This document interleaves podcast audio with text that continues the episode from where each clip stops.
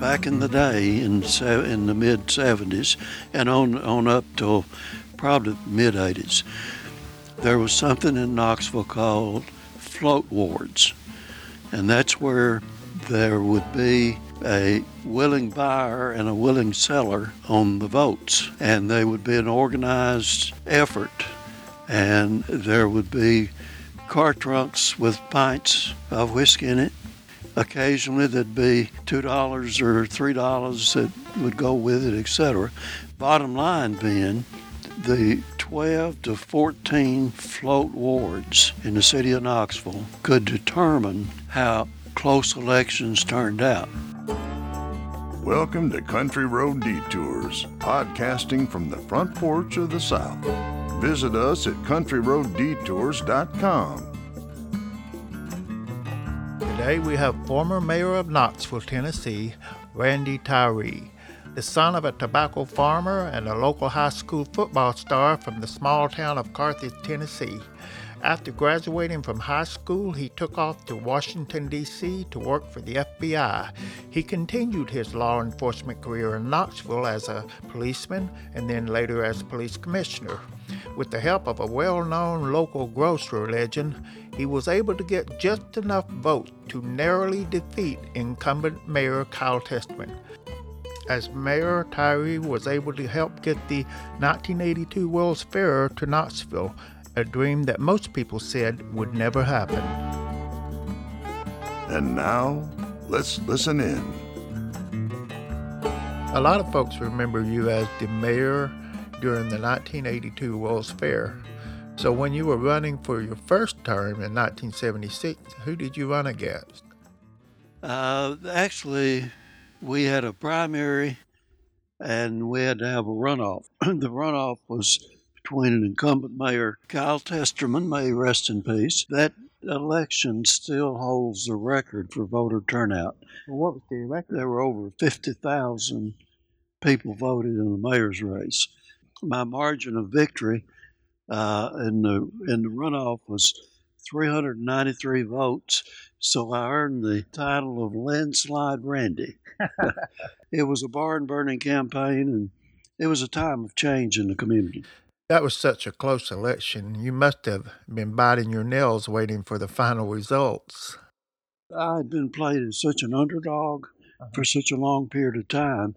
In the primary, it actually uh, resulted in uh, Mayor Testerman won the primary, but he did not get the required 50% plus one vote. So, as I recollect, he carried the primary by some 400 and some votes. But when I got into the runoff, uh, that came two weeks later, and there was such uh, adrenaline going on in the community, we wound up uh, with an additional 10,000 voters voting in the runoff. Oh, wow. so that's where the 393 vote margin came out. Oh, that's interesting. Uh, the first year was pretty exciting in a lot of ways because I was not anticipated uh, that I was going to win. All the normal processes that are in place, there nothing had been set up for transition. At that point, January 1st was when you were sworn in, and uh, at that point, you had to have a budget ready in three months. The prime person for the budget at that time was Rick Delaney. And uh, the community and I owe him a debt of gratitude because Rick agreed to stay on uh, with the new administration and uh, handle the budget, which uh, it would have gotten pretty ugly uh, if he had not been a mainstay in order to get the budget completed in a, in a timely fashion. So you were born in Carthage, Tennessee, just outside of Nashville. Is is that correct? It's east of uh, Nashville, east of Lebanon. Carthage is a, a very small country town. All right. Uh, but it is also the home of some very prominent people, not present company excluded perhaps, but it was uh, the home of a gentleman, uh, Cordell Hull, who was Secretary of State when Japan bombed Pearl Harbor, and there's a long story about that. Yeah. Uh, but it also uh, was the home of the Gore family, Yeah. Gore Uh, Senior and Junior. both. Yeah. Correct. Well, did you know it was also the home of George McCorkle? I didn't.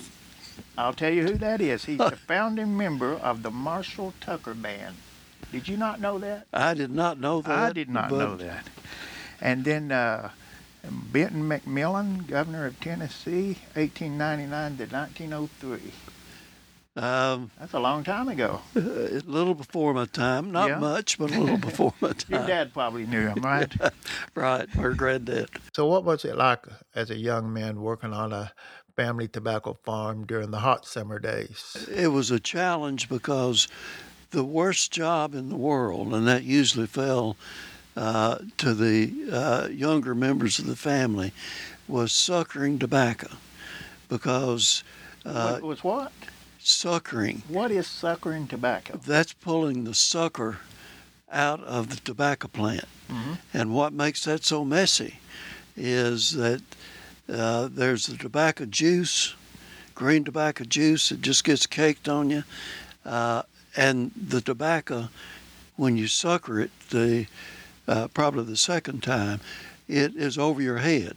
So you don't get you you wade through these tall tobacco plants, and you're reaching up.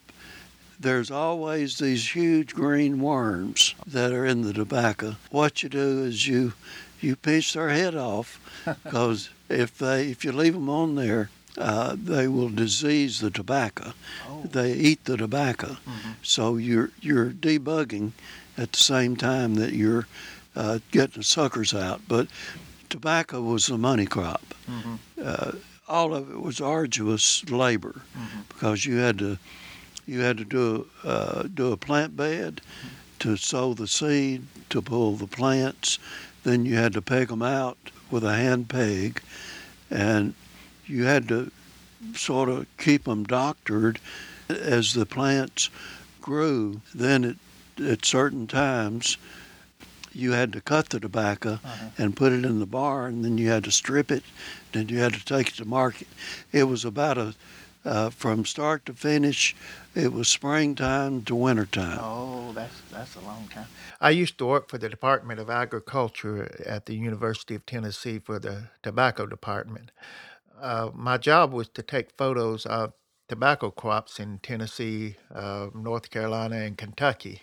One day I was assigned to take photos of a farmer's damaged crop, and that's where I saw the devastation that was caused by the tomato or, or the tobacco hornworm that you were referring to.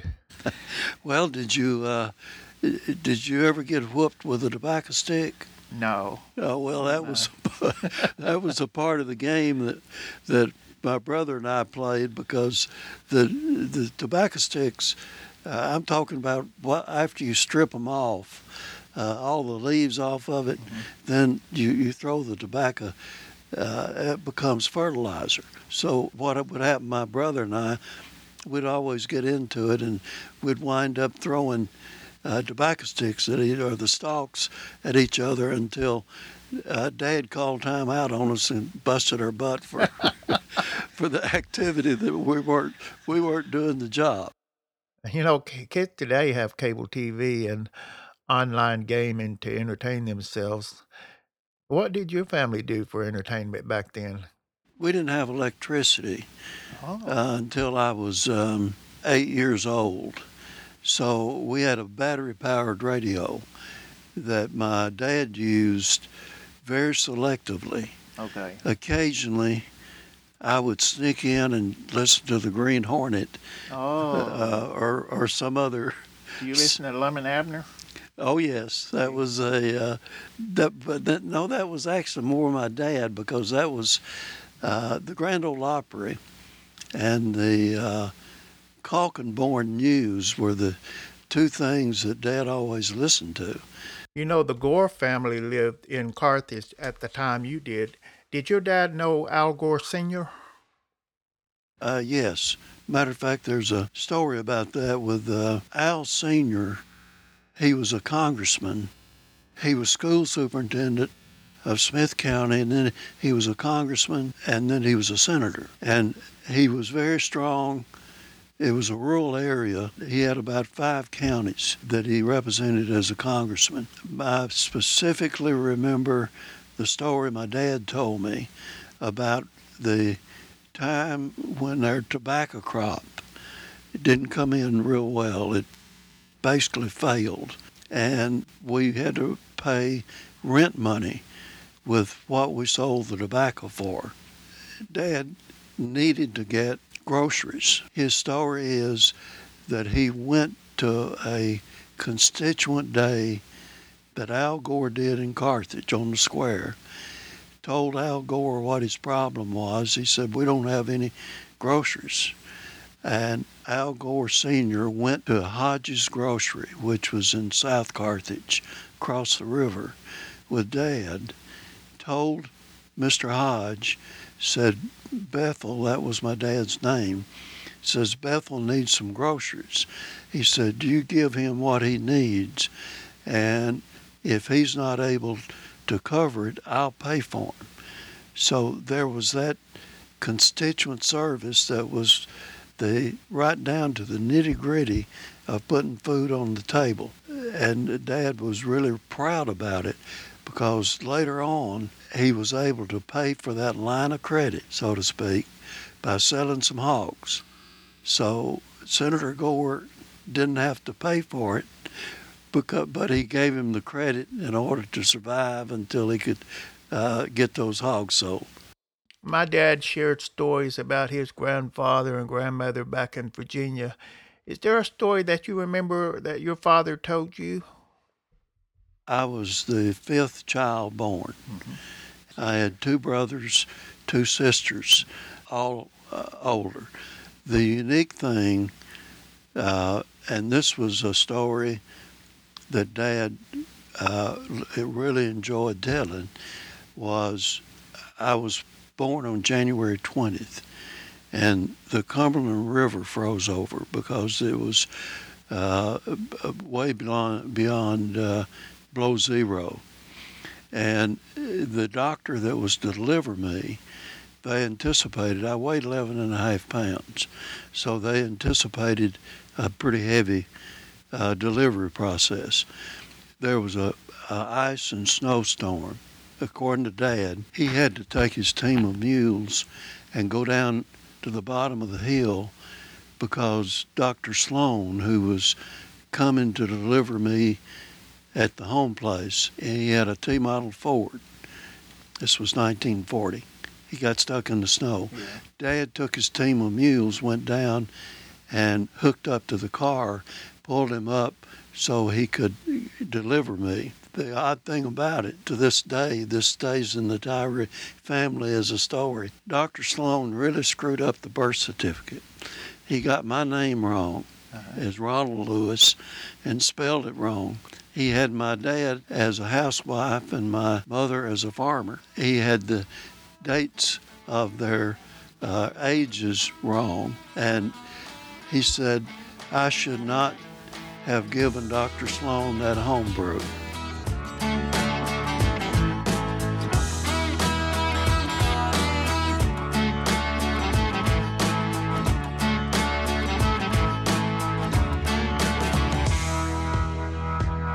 You're listening to Country Road Detours.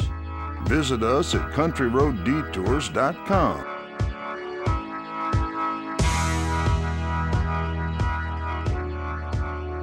Folks, I'm sitting here right now drinking a cup of Black Bear Blend coffee made by the Knoxville Coffee Company. And joining us right now is Alice Thatcher, the co founder and owner of the Knoxville Coffee Company. Hey, Bob. Great to be here, and thank you for having me on Country Road Detours. All right. Now tell us a little bit about your company. Sure thing. We are a local family owned business here in Knoxville uh, with a passion for great coffee. We opened our online shop in November of 2018 and have been in business ever since. Share with us about the two types of coffees that you do have the Knox Heritage Series and the World Reserve Series. So, the Knox Heritage Series is a celebration of Knoxville, uh, its rich history and culture, and its people. We're native to Knoxville and proud to call it home, and we're also passionate about great coffee. So we've thought of no better way to celebrate Knoxville than through our passion for coffee. In addition to that, our World Reserve series of coffees offer unique flavor profiles distinct to the each region of origin. We want to bring a world of flavor to the Knoxville area.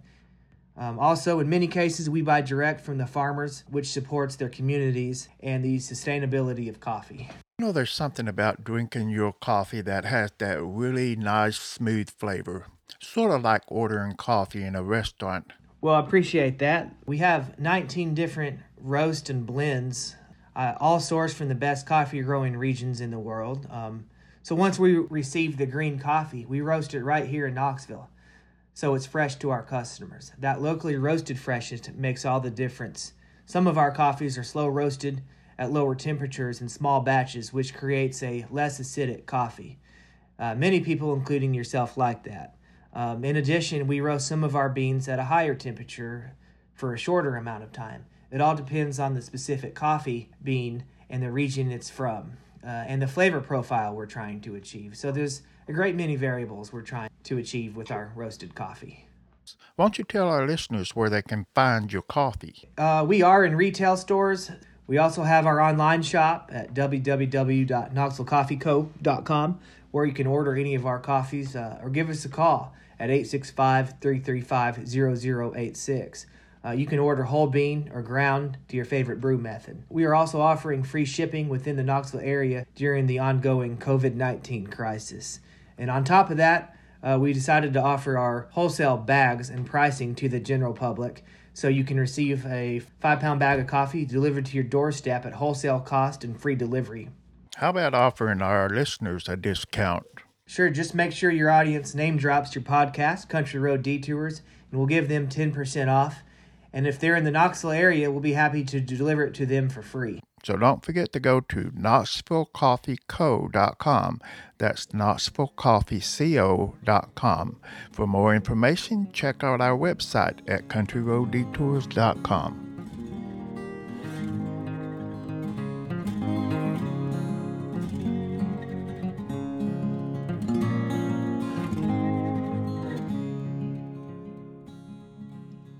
Tell us about your father. What, what was he like? Uh, my dad was a big man. He was 240 pounds. He had uh, worked the oil fields in California before he was a farmer. Uh, he came back and uh, married mom, and he was 10 years older than mom. What do you remember about your mother? I, I don't really remember. I remember her favorite uh, uh, admonition was, "Do you want me to get that switch uh, after you, whatever?" So, mm, but she had birthed uh, uh, the five kids. She was the very quiet uh, individual as a parent because she had finished eighth grade. Dad never went to school, but he learned to cipher they called it, by what uh, my mom taught him. And he really had a lot of uh, ability to do horse trading. It was a smart farmer, mm-hmm. and he always insisted he would never share crop. Excuse the language. He says, I want to raise my own damn tobacco and I want to do it my way. I don't need anybody telling me what to do. Oh man, that that sounds like a great dad. Well, tell me what happened. Uh, you you were the favorite football star in Carthage, Tennessee, and you finally graduated from high school. Where did you go from there? Uh, when I got out of high school, I went to work with the FBI in Washington. While I was there two years, I was uh, I went into the records and communications, uh, which was fingerprinting, etc. But uh, and I stayed there two years in Washington, and I went to George Washington University. I got about um, I think uh, in two years I got maybe ten credit hours. Then I transferred to San Juan, Puerto Rico and while I was and I was there two years with the FBI, and I was a security patrol. That was a time it was exciting because that was a time Castro was taking over Cuba, and a, an odd thing about that, my parents were uh, wrote me letters. They were worried sick because Castro was had the revolution. They were executing people. There I was in Puerto Rico. I wrote back, and I would tell them, "You all are 90 miles from Cuba. I'm 385 miles from Cuba in Puerto Rico, so don't worry about me. Y'all take care of yourself." Kind of deal. When I was in Puerto Rico at the Army base Fort Buchanan, uh, they had Florida State credits that you could take. So I went to, I took Spanish and a couple of other things there. So when I reti- when I resigned from the bureau, went to David Lipscomb mm-hmm. for a short period of time. Uh, got my uh, degree at MTSU. Mm-hmm. All this time, I was able to work and go to school. Uh, and I had the encouragement of the family my sisters would do laundry for me, send me care packages, etc. And uh, I was the only one that wound up being able to uh, get a college degree and, and a law degree, and that was. Uh, you know, I had some sweat equity in it, but I sure had a lot of family support uh, to help me get there. I came from a military family. It was a family tradition. My dad served in the Army, uh, an older brother in the Navy, an older brother in the Air Force, and I had to be different, joined the Marine Corps in 1965. My, uh, my goal had been to be an officer in the Marine Corps, to qualify to become an FBI agent. Well, ironically, neither of those occurred because when I went into when I uh, joined the Marine Corps in 1965, went to Quantico. I'd had two years of ROTC Army uh, while I was in college. Uh, joined the Marine Corps in 1965, which was the beginning of the real hard conflict in Vietnam. At that time, I was really gung ho and fully intended to serve uh, in Vietnam it was about six months into my uh, basic training. There was a back injury that I'd gotten playing football in high school. That kicked me out. Well, it was aggravated because I had a year of football at MTSU and uh, wound up physically not being able to maintain that. So I wound up getting, as they called it, a medical washout in the Marine Corps. I was at Quantico, so my next move was well, I don't get to be a Marine uh, officer, but I can still be an FBI agent. So I apply, applied for the FBI as a special agent. They pretty quickly, 30 days, they came back and said, sorry, you're not qualified physically because you got a you got an out from the Marine Corps for a physical disability there was my two dreams of what I wanted to do mm-hmm. that got bumped. So uh, my next choice was to come back and finish out uh, with my law degree, and then that's when I got into the law enforcement area as a, as a police officer. The 10 years that I spent at the federal, state, and local doing police work, I was single, and those were the better times of my life. I was doing what I loved to do, didn't have any real responsibility until very late in that 10 year period. Well, what would you say was the highlight of your law enforcement career? What stood out uh, more than anything was my timing as a police commissioner and my timing as a police officer in Knoxville was when the administration of Leonard Rogers, Mayor Leonard Rogers, was convinced with work that I was doing that he wanted to politically take a risk, going really open and above board on the drug drive. Uh-huh. So out of that came Operation Aquarius, which was roughly a hundred drug dealers, etc., that we did uh, three levels of uh, drug enforcement. And bottom line on that, it succeeded in driving the drug trafficking underground. So there was a tremendous amount of community support. Well, now let's fast forward a little. So you've made the decision to run for mayor, and you know that you are the underdog because you're running against the popular mayor, Kyle Testerman. Is it true that the legendary Cas Walker, who is a millionaire, helped you get those votes that you needed to win the election? Very much so, and the way that worked. Cas's, Cas's history was pretty much uh, he would be again anybody that was there. He'd be for uh, candidates until they got elected, and then he would be against them. As he would again them. That's how, how he would describe it.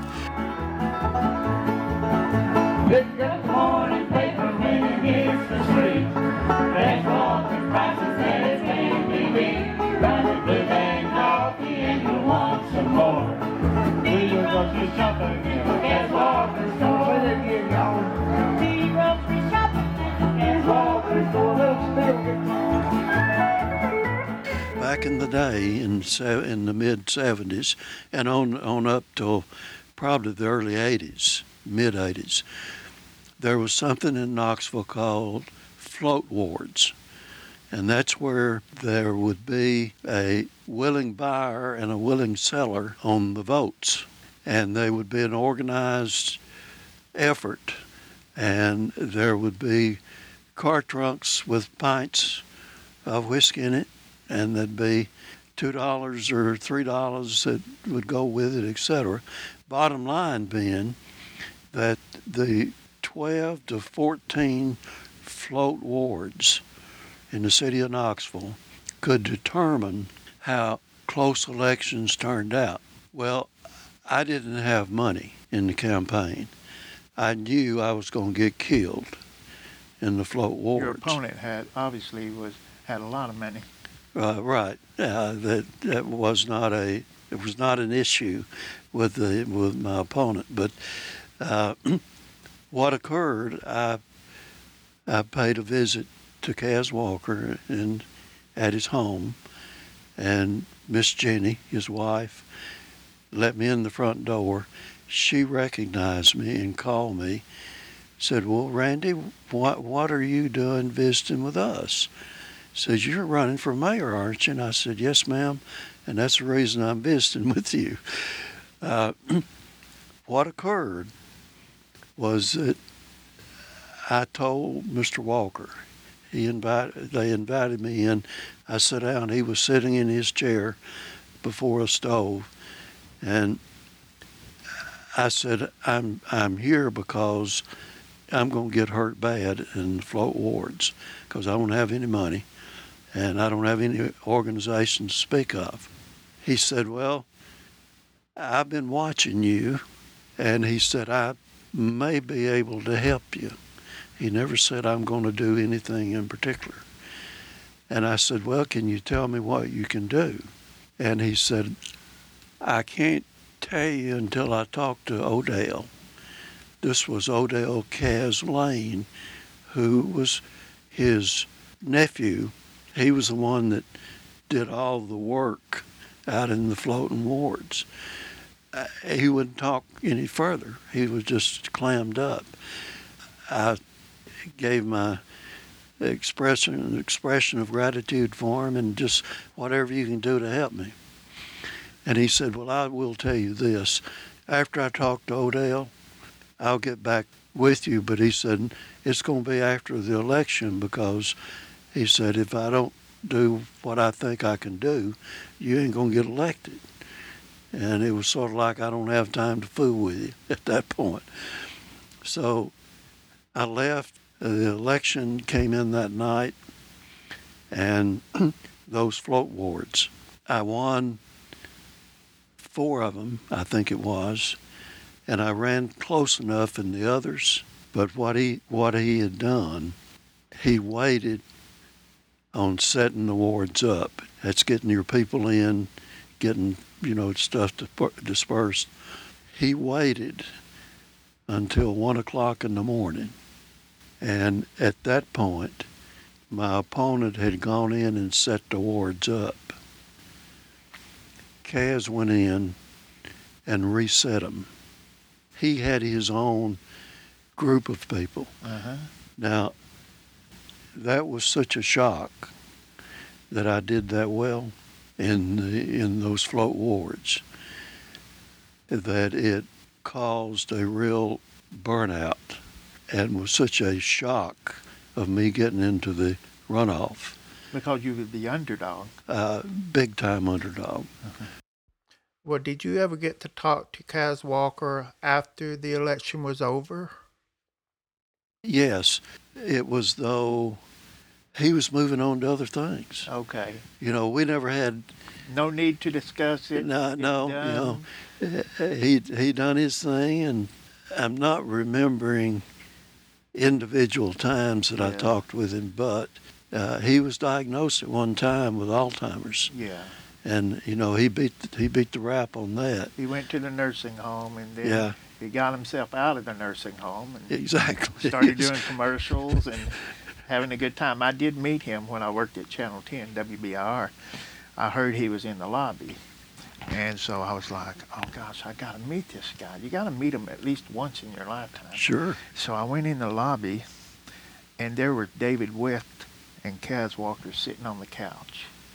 And I said, Mr. Walker, could I have the pleasure of meeting you?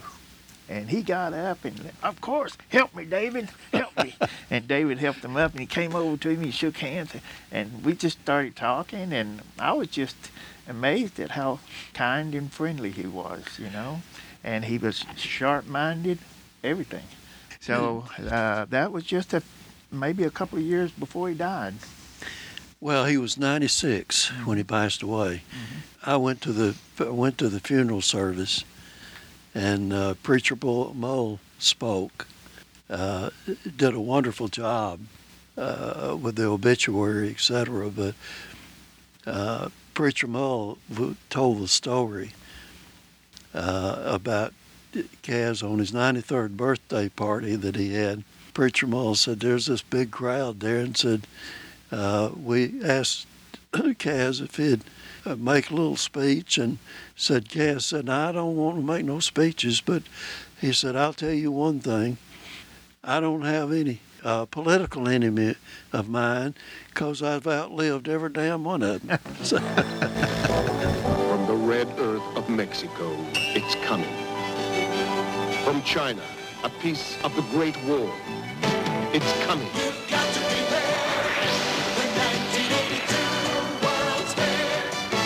Every corner of the earth. It's coming. And it's coming soon. You've got to be there. Point me in the right direction. I'll be there.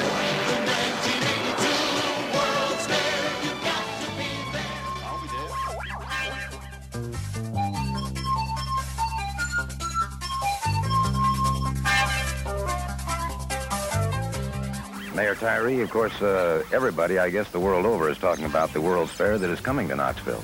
Well, we're excited about that fact, and uh, the last week we signed up our 21st, 21st uh, nation that will be participating.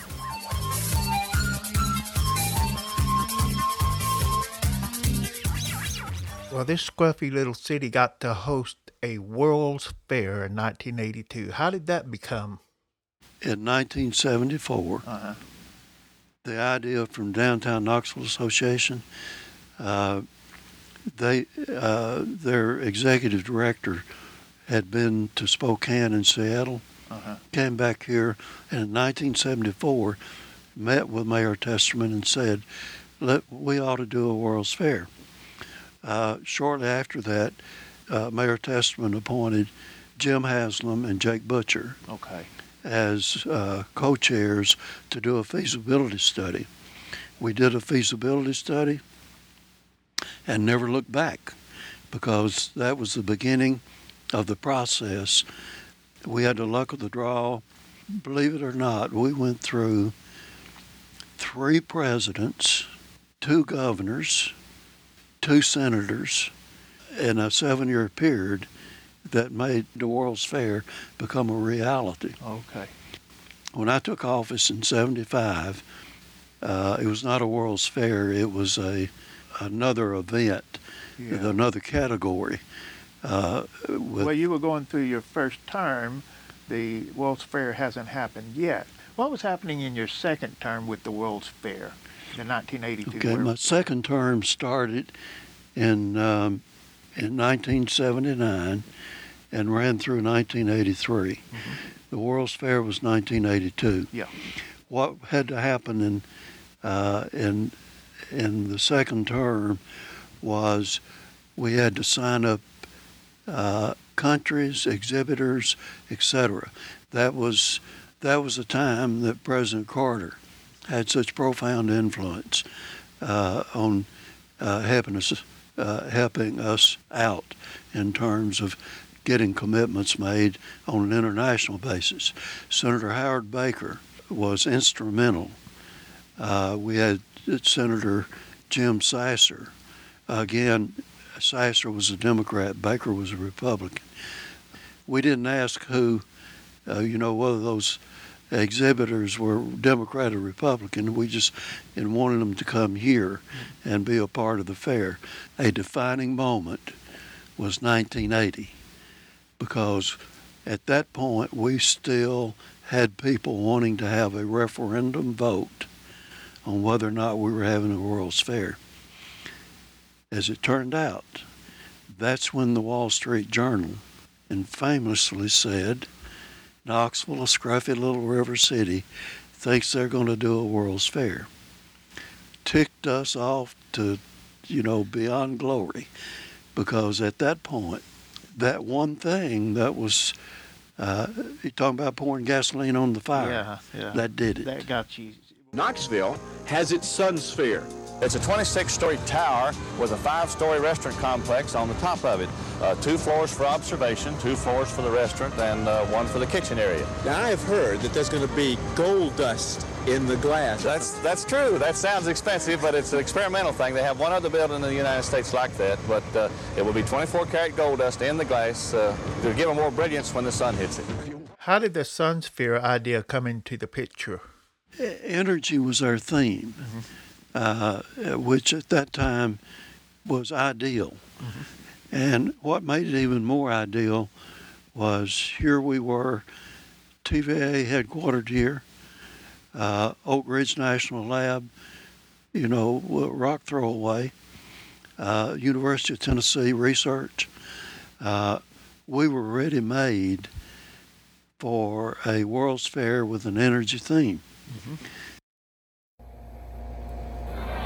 All Americans can be proud of this World's Fair that we open today. 87,000 folks came to see President Reagan arrive to open the fair. You were there on the podium as well. What was that like? Uh, they were here for opening day on May 1st, 1982. He was one of the three presidents that had been supportive of the fair.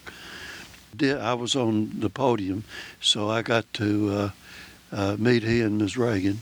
He, when he pulled into behind the podium area, there were two Secret Service guys in the truck with machine guns. Whoa. So, you know, I don't know whether that had a threat or what, but uh, there was, uh, of course, after the assassination attempt on President Reagan, they always double down. We were there first. You know, it was the uh, local folks, the state folks, and the federal dignitaries that were all on the uh, stage. Yeah. And he and Ms. Reagan came up, and then after he made his presentation, as he was leaving, was when uh, I was in, in the line and shook hands with him. Now, did you not have an opportunity to, to meet him as well? Well, uh, there was a crowd at Market Square. I was determined to shake hands with the president. I was working at TVA, so I made my way. I kind of pushed my way through. Finally, got to where there was an opening where all of the dignitaries were coming through. I think you were there too. But uh, But as I got there, I shook hands with Nancy Reagan, Ronald Reagan. Ronald Reagan had a big hand. I remember that. And uh, Lamar Alexander and Howard Baker. And I thought, okay, I fulfilled my dreams of meeting, actually meeting a president. But uh, that is was that really, the only president that you ever met? the only president. Uh, Unless you're thinking about running one day. No, I think that's probably bypassed me as an opportunity. It's never too late. you can make the world a better place. Uh, we're going to improve it substantially in, uh, in November anyway. So There you go. There you go. Get out and vote, folks. vote early and vote often. Well, we've come to the end here, and uh, I want to thank you so much for coming on the show. And I do have one last question. What advice would you give someone that is considering politics as a career? In my opinion, there are three places that you can succeed best in uh, providing service. The first one is family. Uh, the second one is neighborhood or community. The third one is the country. And, you know, those three areas of, of service, uh, we all participate in that in some form or another. There is no more honorable service that you can provide to the fellow man and fellow woman than uh, public service. We have to continue a work. It's sort of like Ben Franklin said, we've got a republic, but can we keep it? We have been mightily challenged over the years. Uh-huh. Everything from wars, with the Civil War, the international wars, World War One, two, but we've always maintained a an ability to win them ultimately, and for the right thing to. I don't know how any other country can do or say anything of a critical nature about us because we're such a godsend to every other country in the world in terms of how we go about not only preserving freedom, but by taking care of those who are not able to take care of themselves.